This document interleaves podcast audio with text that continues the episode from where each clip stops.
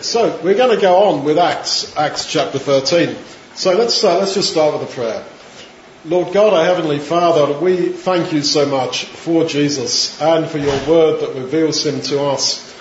And we pray, Father, that you will strengthen each of us, that you will bless each of us, that we might meet him again, as it were, for the first time, and that we might devote ourselves to following him and to being his men and his women in this world. So please speak and teach to each of us, Father. In his name, Amen. so, Acts chapter 13. Well, this is the uh, first missionary journey. Now, there was at Antioch in the church that was there prophets and teachers. And I said yesterday that Antioch is like, is like Sin City. It was like full of idol worshipping. It was full of like prostitutes on every street corner. It was a terrible place. And yet that's actually where the early church really got going. Because they got persecuted in Jerusalem and they ran away and they came to Antioch. And because when you know the gospel and when you're sure that you're going to live eternally, you, you, can't, you can't keep it to yourself, you talk to other people.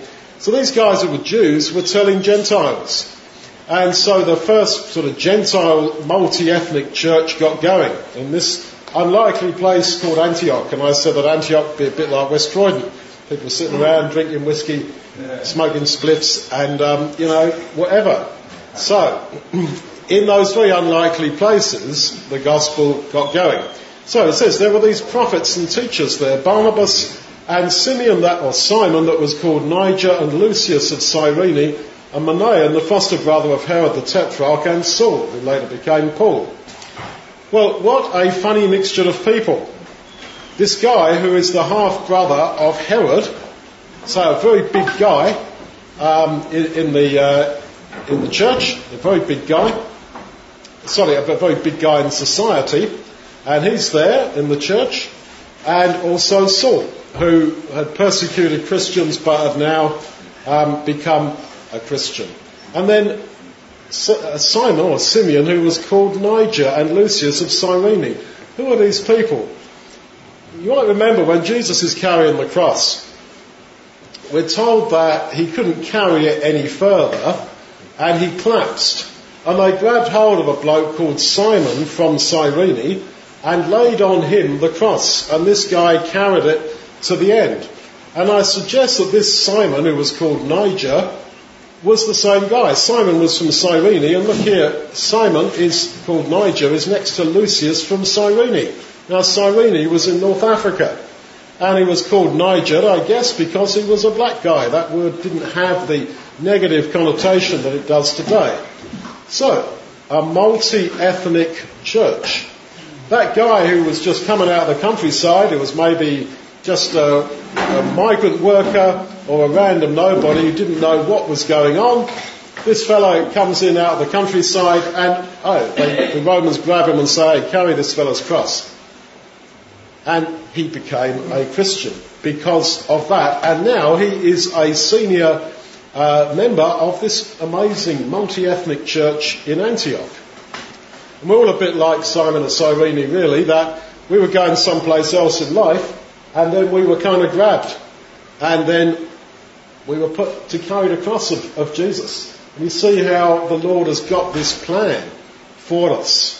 Quite out of the blue, out of left field. He comes into our lives. So, as they ministered to the Lord, served the Lord, that's what to minister means, and fasted, the Holy Spirit said, Set apart for me Barnabas and Saul for the work unto which I have called them. Now, elsewhere in Galatians, Paul says, God set me apart from my mother's womb. But now the Holy Spirit says, set me apart, Saul or Paul, to do some work for me. So you see, we were set apart right from the beginning in God's plan and purpose. And to be set apart, actually that's what saint means or holy means, to be set apart. It doesn't mean that we are better than the world in which we live. But it means that we have been set apart. And all of us here have, I believe, felt from our childhood that I'm in this world, but I'm not of this world. Doesn't mean that I'm better than this world, but I am a bit different. Something's different. I am a bit separate. I'm set apart. And here's the answer to that feeling that you have. I had that feeling from a little boy that I was sort of at school or whatever and in with other kids and so forth, but there was something that I felt I was set apart. I was different. I didn't know what it was or why that was. And then when you encounter God's call in your life, it all makes sense. That yes, we have been set apart right from the beginning, but you've still got to respond to that call. So when you hear the call of the gospel to connect with Jesus, to connect with God, yeah, that's the answer that you've been set apart from. From, from your mother's womb, right through. That was the purpose. It doesn't mean you're better than the world, but it means that God has got a number on you, you've got a purpose with you. And so when you're baptized, as some people hope to be baptized this afternoon at our place, God willing, you see, you're saying yes to the call. You're saying, yes, I agree. I'm going to connect with Jesus, not because I am better than anybody else, but I have been set apart, and I get that. So, when they'd fasted and prayed and laid their hands on them, they sent them away.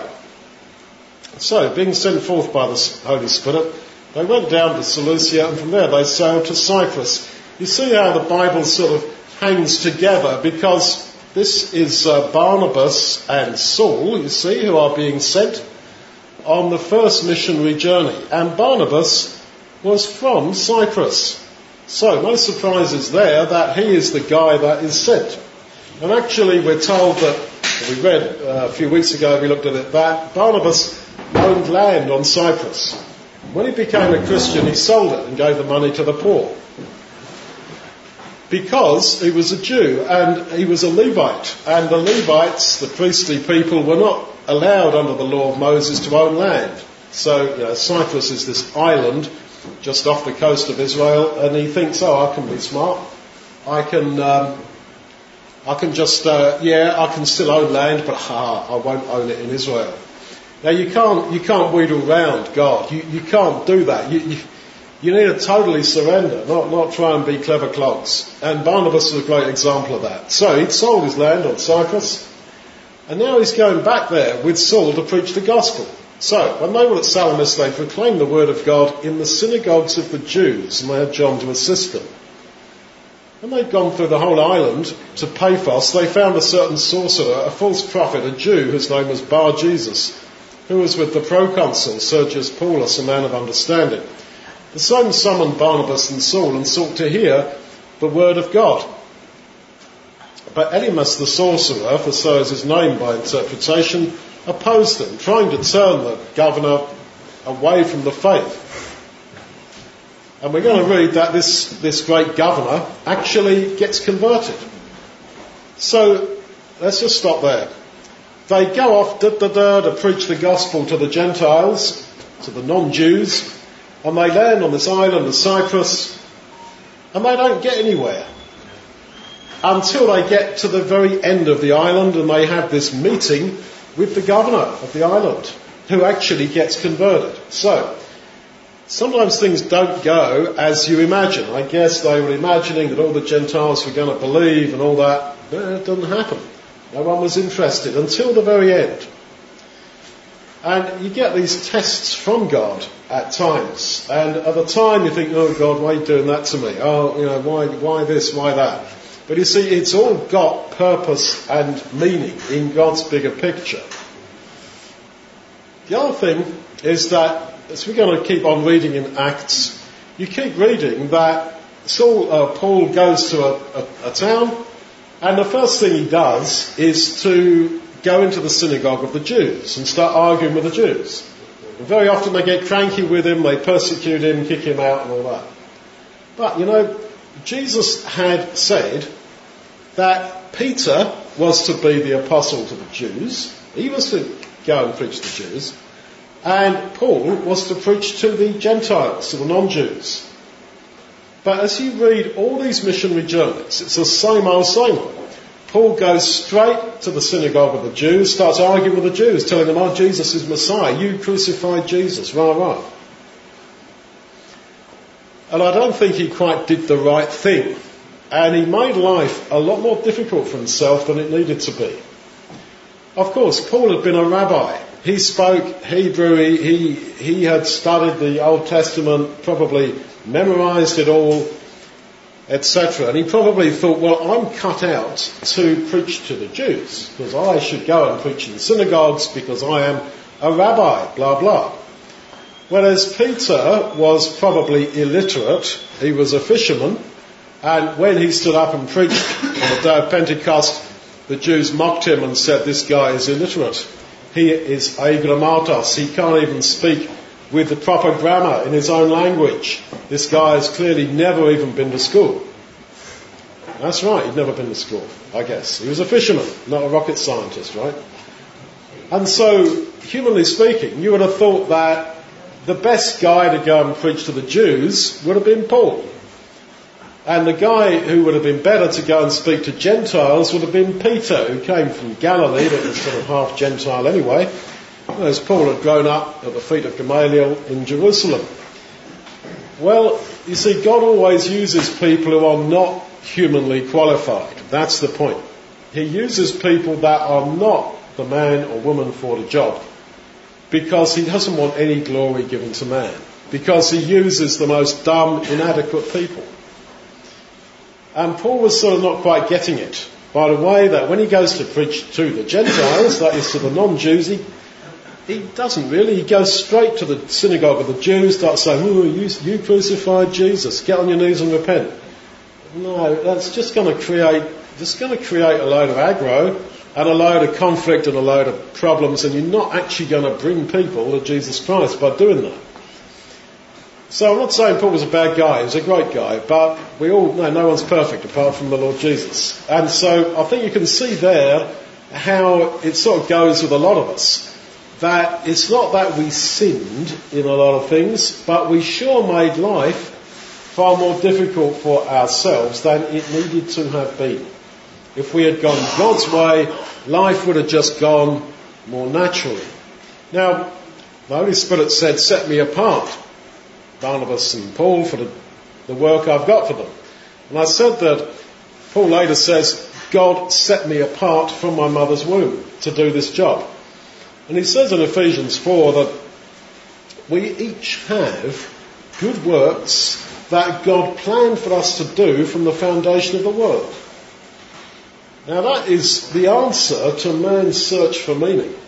But actually there were good works set up for me to do from the foundation of the world.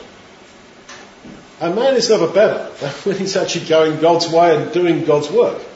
Now you think, oh, well, what, what am I set up to do? You look at Jonathan Lloyd, a guy who can play the guitar, sing and all that, you think, oh, he's, he's, God planned all that out. But what about me? I can't play guitar, I can't sing for toffee. Um, what about me? And the thing is, we all have got something that we can do. Well, not that we can do, but that was set up for us to do. It may be looking after an autistic child. It may be bringing one person to Jesus Christ. That was your job. And whatever it, whatever it was, it could be making coffee, could be all sorts of things that that was set up for us to do. And it, once you, you know, pray to God, this is something to ask God, show me what are those good works that you wanted me to do from the foundation of the world. Show me. Show me what you want from me. What's your hope for me? What's your expectation? And here I am. I'm not much good, but I'll do it. Yeah? And uh, that then, you know, life then has meaning. And the world is full of people, rich people, poor people, fat people, thin people, handsome people, not so handsome people.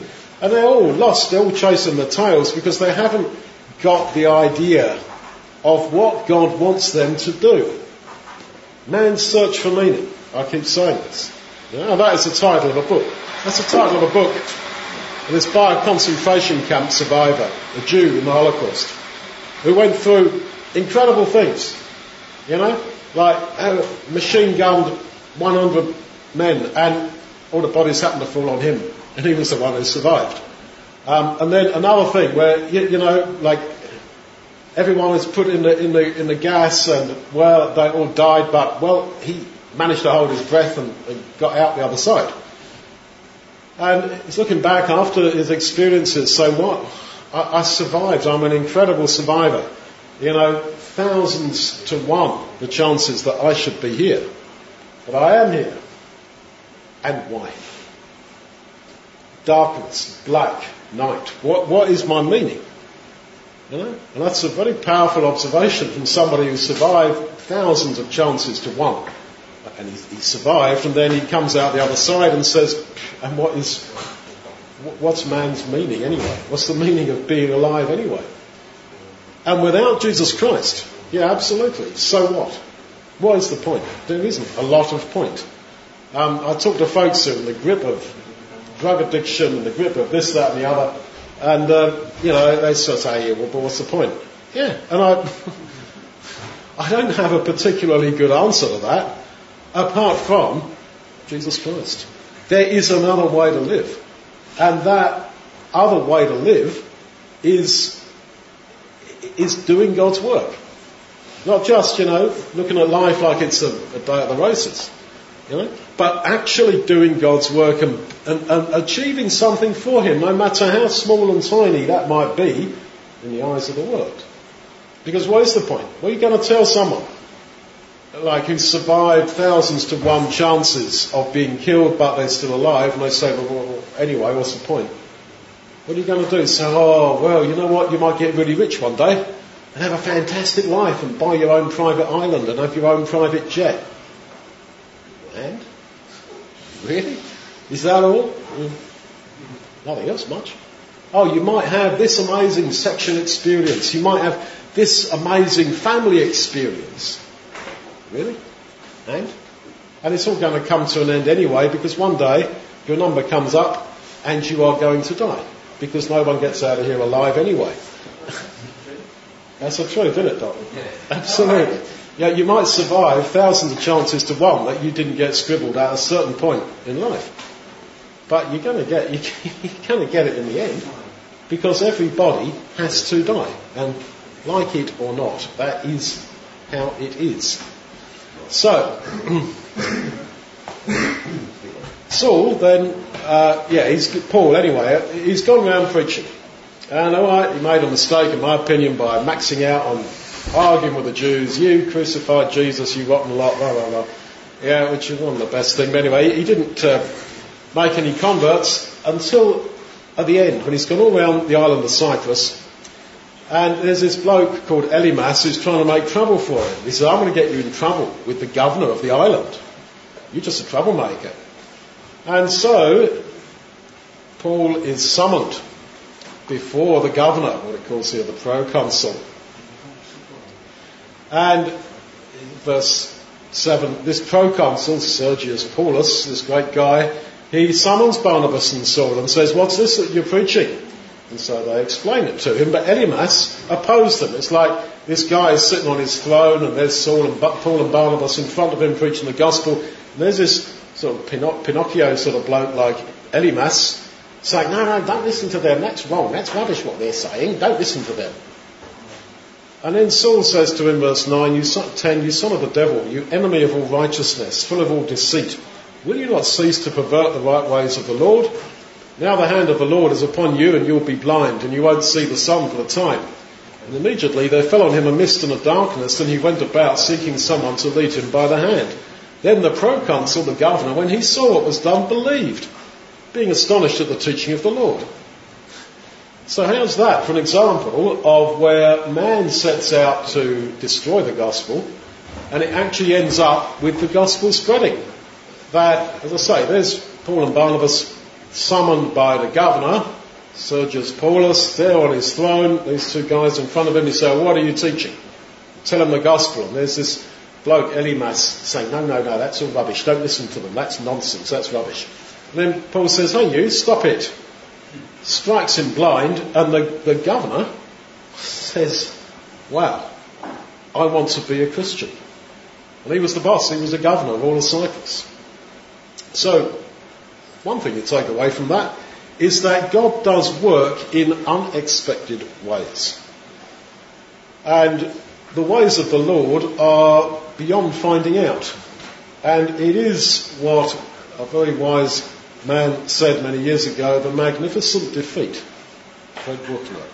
The magnificent defeat that what appears to be the worst defeat for you, for the gospel, for the Lord Jesus, for the cause of God, turns out to be the greatest victory. And of course that is the whole narrative of the death and the crucifixion of the Lord Jesus. I mean, how can a man stripped naked, beaten, spat upon, mocked, put on a cross to die, dying in shame, and his friends run away from him, he's left alone and he dies, he doesn't come down from the cross, dies.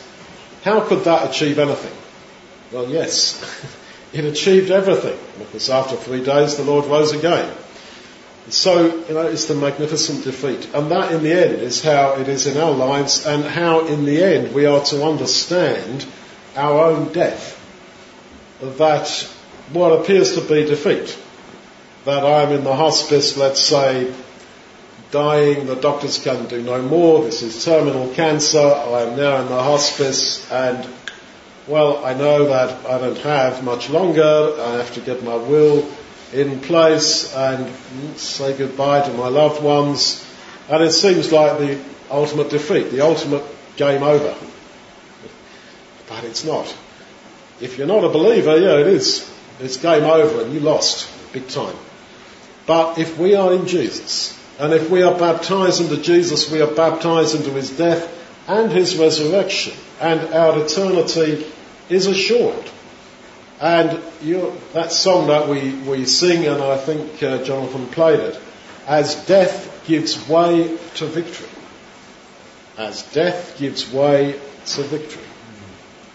I'll see the lights of glory and I'll know he lives. So death gives way to not shame and not to eternally just decomposing into nothing, but death gives way to victory. Absolutely. Well, why does Paul do this to this fellow, this uh, sorcerer, this witch doctor bloke? He says, You should be blind, you will not see the sun for a period. And there fell on him a mist and a darkness, and he went about trying to find someone to lead him by the hand. Why does Paul do that? Well, and so, why does he do that? He does that because that is exactly what happened to him. That's what happened to Saul when he was on the way to Damascus. He was made blind by the Lord Jesus, and the very same words are used. He didn't see the sun, there fell on him a mist, and he went about seeking someone to lead him by the hand.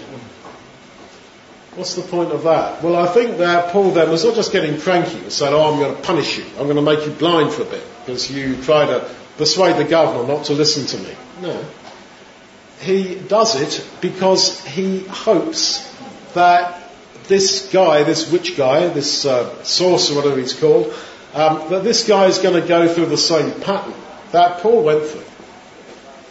He's hopeful, even for this witch doctor guy, who's being a total pain and trying to, you know, speak in the ear of the governor. Don't listen to Paul. This is all rubbish. This Christian gospel stuff, all this God stuff. Don't don't listen to that. He actually wants to save that guy. And he wants the guy to go through his own pattern. And he says, when he's writing to Timothy, that in me first, Jesus Christ set forth a pattern.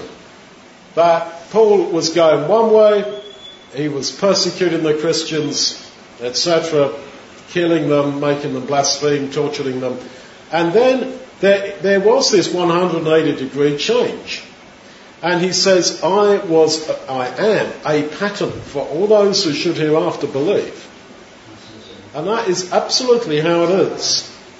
And we think, is there, you know, is there Damascus roads, you know, today? Do people really change? And I accept that there's people who may get converted, but they don't change. Um, or they change and then they change back. That is so, but don't let that obscure the fact that there are many people who absolutely radically change, 180 degrees, and stay transformed. Or, although it may be two steps backwards and three steps forward, they are transformed. In the, in the final end picture, they are transformed. Absolutely. And that can be true for all of us. That can be true for all of us. Um, as, as I say, Paul says that this is our pattern, that he was our pattern. So, verse 13, Paul and his company set sail from Paphos and came to Perga in Pamphylia, and John left them and returned to Jerusalem. Now, what happened was that John actually uh, had an argument uh, with them and he wanted to go back, and Paul and Barnabas have an argument. And we'll talk about that later. They fell out with each other over this guy, John, who was actually Barnabas' relative. So, even people like Paul and Barnabas, great guys as they were, they were still human and they still had arguments and they still sinned. And that's something I so love about the, the message you get in the Bible, that you have not got these saintly people like you see in stained glass windows in churches with white faces and perfect pious eyes. You know, none of them were like that. They're all sinners. We're all sinners. Now, that doesn't mean it's okay to sin, but I'm just saying that if God is looking for perfection from people, I say this with respect to God, but he, he will be disappointed because apart from in his Son, he sadly is not going to find it in any of us. But he also knows that, and so he has made this way that through connection with Jesus, being in him, he will look at us as if we are Jesus, as if we are perfect.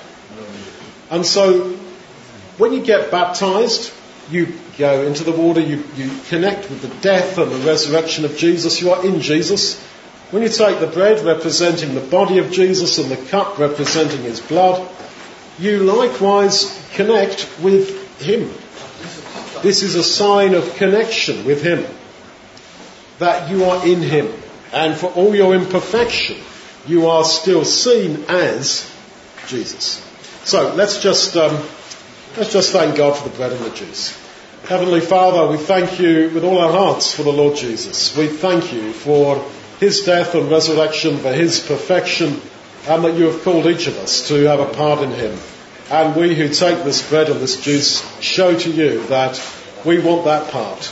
And we pray that we might abide in him for Jesus' sake. Amen. Amen.